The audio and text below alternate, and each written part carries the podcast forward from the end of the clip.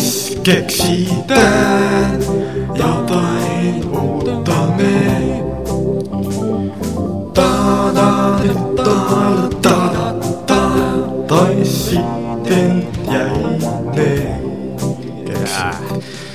Tada, di, di, di, di, di, tada, tada, tada, tada, di, di, di, da, da, da, da, da, da,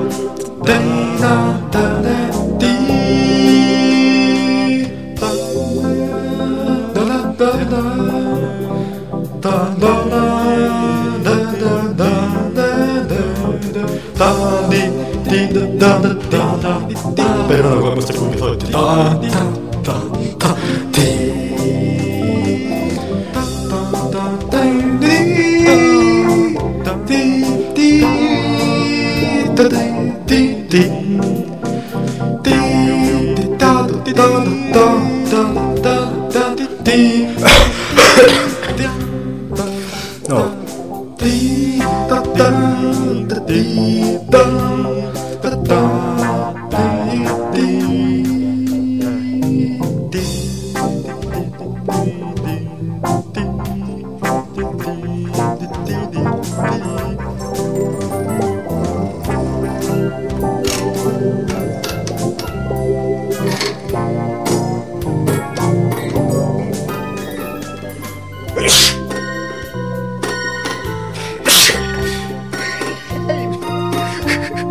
luoja perässä.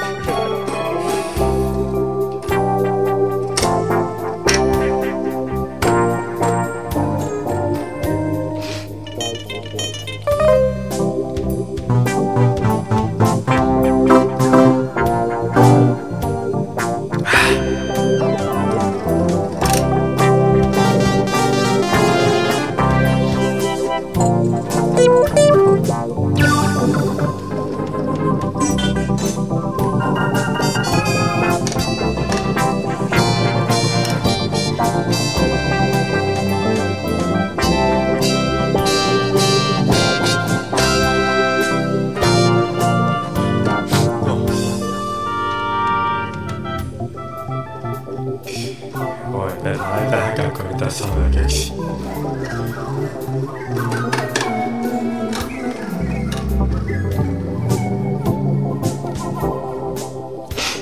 Pitäisikö sitä toista ääntä kumminkin auttaa voisi?